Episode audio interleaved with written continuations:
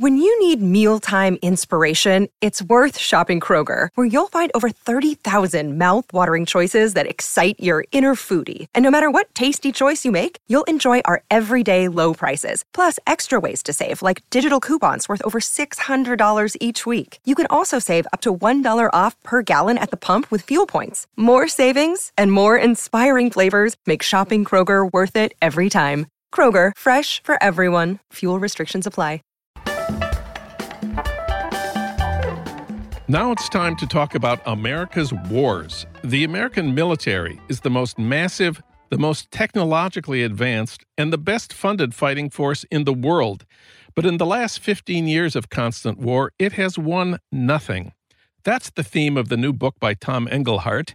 He's the legendary editor who created and runs the TomDispatch website. His earlier books include The End of Victory Culture, a book about the Cold War, which had a huge impact on me. His new book is called A Nation Unmade by War. Tom Engelhardt, welcome back. Hey, Jon. I, you know, I think I may put, pick up that book. It sounds interesting. well, you say the American military is the best funded fighting force in the world. Of course, another way of saying that is that it's the most expensive how expensive is it? Ah, now that's an interesting question. I mean, I, I, there's a, an expert who writes for TomDispatch, uh, William Hartung, and and he figured he figured up what went into the whole national security budget. Now that does include our our staggering 17 major intelligence outfits and so on and so forth. But the figure was a trillion dollars a year. Not every bit of that is, is the military, but then again, there's some military money that goes goes into the energy department for nuclear stuff. It's a lot of money. It's a staggering amount of money. It's the sort of money that if they if you were to begin to put it into American infrastructure, we would have hey high speed rail and highways without holes and whatever. It would be stunning. But uh, but it's the one I would call it infrastructural, the one kind of infrastructure into which Congress will put money incessantly in a bipartisan fashion. There is nothing else. You say never has a great power in its imperial prime proven so incapable of achieving its aims. What are the aims of America's wars and where were they first articulated? I mean, it's actually a difficult question to answer, partially for this reason. I, I we have to return to the, in essence, the days after 9/11. Yes. To answer this question, and the 9/11 triggered something here. I mean, in in in the Bush administration, if you remember them and all the neocons of that moment, if you remember, at the time of 9/11, we were still well, we were calling ourselves the sole superpower, the last superpower. You know, we were the one who had won. The Soviet Union had imploded in 1991. We were all that was left, and the the crew who who made up the the, the top levels of the uh, the Bush administration when this happened almost immediately. I remember Donald Rumsfeld was reported in the, in essence, the ruins of the Pentagon because it had been hit by one of those planes, saying, I still remember the quote, sweep it up, sweep it all up to his aides. They wrote it down and it was later reported. And what he, of course, meant was he already grasped, okay, uh, Al Qaeda, so on. But he was already thinking, and so were they all, of more. He was thinking of Saddam Hussein in Iraq. He was thinking of they, the, those guys when they when they almost immediately declared war on a small group of jihadis. They were already imagining a world in which they were the last imperial power and they could have it all. So the initial aims of what was almost instantly called a first a war and then a global war on terror was a kind of Pax Americana, first in the greater Middle East, and then, of course, elsewhere. But I mean, what's been interesting in this period, and that's what you started asking the question about, is that unlike past imperial powers at their heights, we've been remarkably unable to use our military to control, to create a kind of an order. The British Empire, the Roman Empire, I mean, it was a brutal order but it was a kind of order. We have instead, in in well, we're now past what 16 years of war from from from you know October uh, 2001, the beginning of the Afghan invasion. We have basically created disorder. I mean, in, in a way, I've always thought of this as the war not on terror, but in a way for terror, because it's created the conditions for spreading terror outfits across a significant part of the planet. And the key to understanding the creation of disorder, the key concept, I think, is blowback, which was first articulated, I think, by one of the great writers for TomDispatch, the late Chalmers Johnson. Let's talk about blowback. Yes. He was the first person to write about it. I was uh, then a, a, book editor when he when he wrote his book Blowback. I, I did his book, and when it came out before 9/11, you know, the I still remember the reviews. Formerly eminent professor and CIA consultant, now basically ranting maniac. And then, of course, 9 11 hit, and people went, oh my God, and it became a national bestseller, and so on and so forth. But his idea was that, that these operations around the world that the American people knew, in essence, next to nothing or nothing about, that sooner or later they came, in a way, they came back home. Donald Trump, without the invasion of Iraq, the greatest disaster of this period out there in terms of war and foreign policy, without the invasion of Iraq, I, I think his, the election of, of this strange character would have been inconceivable. He is blowback. Donald Trump is blowback. Donald Trump is blowback. So what we what started with uh, George W. Bush and Dick Cheney in the wake of 9/11, you say leads by a complicated path to the election of Donald Trump. Uh, let's talk a little bit more about how you think that happened. Oh, well, I think if you go back to the 2016 election campaign, one of the things that struck me, it struck me during the campaign, and I wrote about it then, to go back to his key slogan, which is MAGA, Make America Great Again. Yeah. I still remember Hillary Clinton's people for millions of dollars in consulting fees coming up with the, the monstrous response to that of uh, Make America Whole Again, the worst slogan ever created in history. But Make America Great Again, it was a great, it was an old age of Reagan slogan in a way.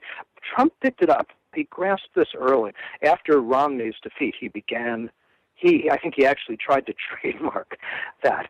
That had gone into his head and it was effective. It rang a bell in the country and it rang a bell because everybody focused on make America great, but they didn't focus on the key word, which was again, he was the only American politician in 2016 who didn't feel obliged to say that we were the most exceptional, indispensable, greatest nation ever in history. And that was obligatory. It didn't matter whether you were Marco Rubio or, or Obama. I mean, Obama used it indispensable endlessly. It was uh, it was a 1999 phrase of uh, former Secretary of State Madeleine Albright.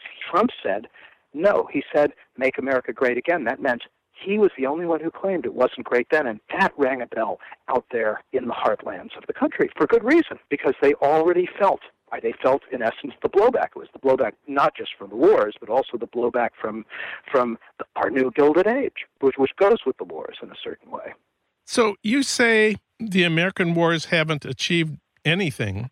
Trump did promise during the campaign, I quote, we're going to beat ISIS very, very quickly, folks.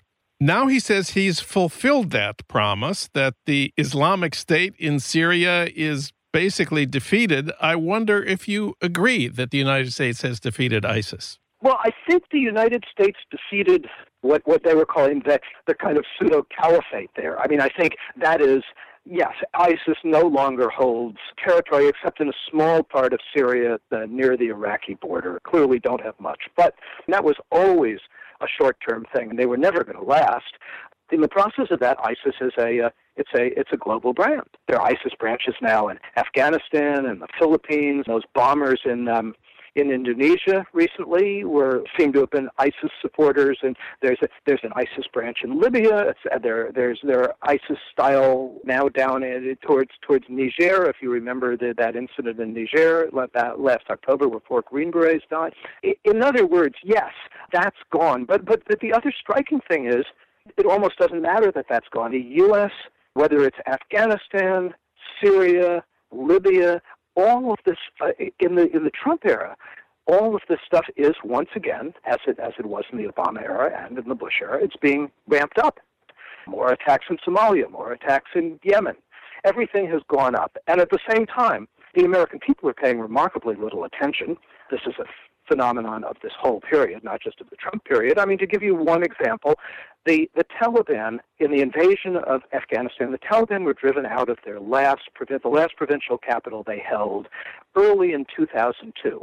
Well, about a week ago, they took a, a provincial capital for a day. This hmm. is this is 16 years later. what do you make of the, the greatest force in history fighting the longest war in its history in Afghanistan for the second time since 1979, our second Afghan war, and 16 years later, the, the Taliban is has grown stronger. But there are critics of the Pentagon budget in, in Congress and critics of our warfighting strategy, aren't there? Uh, in a modest sort of way, yes.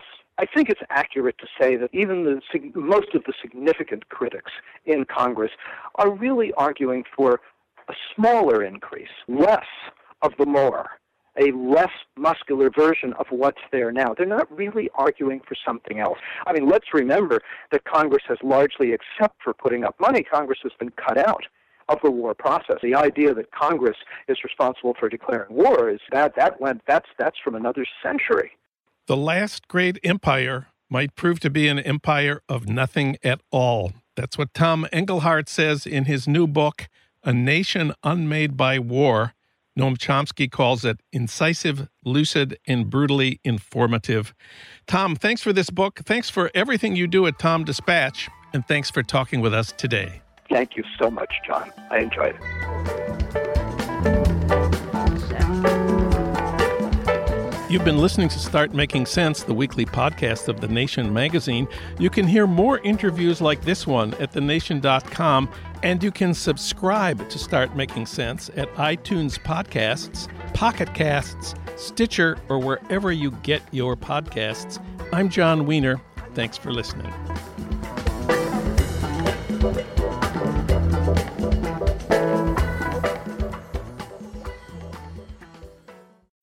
When you need mealtime inspiration, it's worth shopping Kroger, where you'll find over 30,000 mouthwatering choices that excite your inner foodie. And no matter what tasty choice you make, you'll enjoy our everyday low prices, plus extra ways to save, like digital coupons worth over $600 each week. You can also save up to $1 off per gallon at the pump with fuel points. More savings and more inspiring flavors make shopping Kroger worth it every time. Kroger, fresh for everyone. Fuel restrictions apply.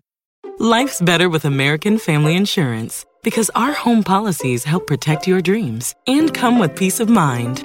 Save up to 25% by bundling home, auto, and life. American Family Insurance. Get a quote, find an agent at amfam.com. Products not available in every state. Discounts may not apply to all coverages on an auto or home policy. Discounts do not apply to life insurance policies. Visit amfam.com to learn how discounts may apply to you. American Family Mutual Insurance Company SI and its operating companies American Family Life Insurance Company 6000 American Parkway, Madison, Wisconsin.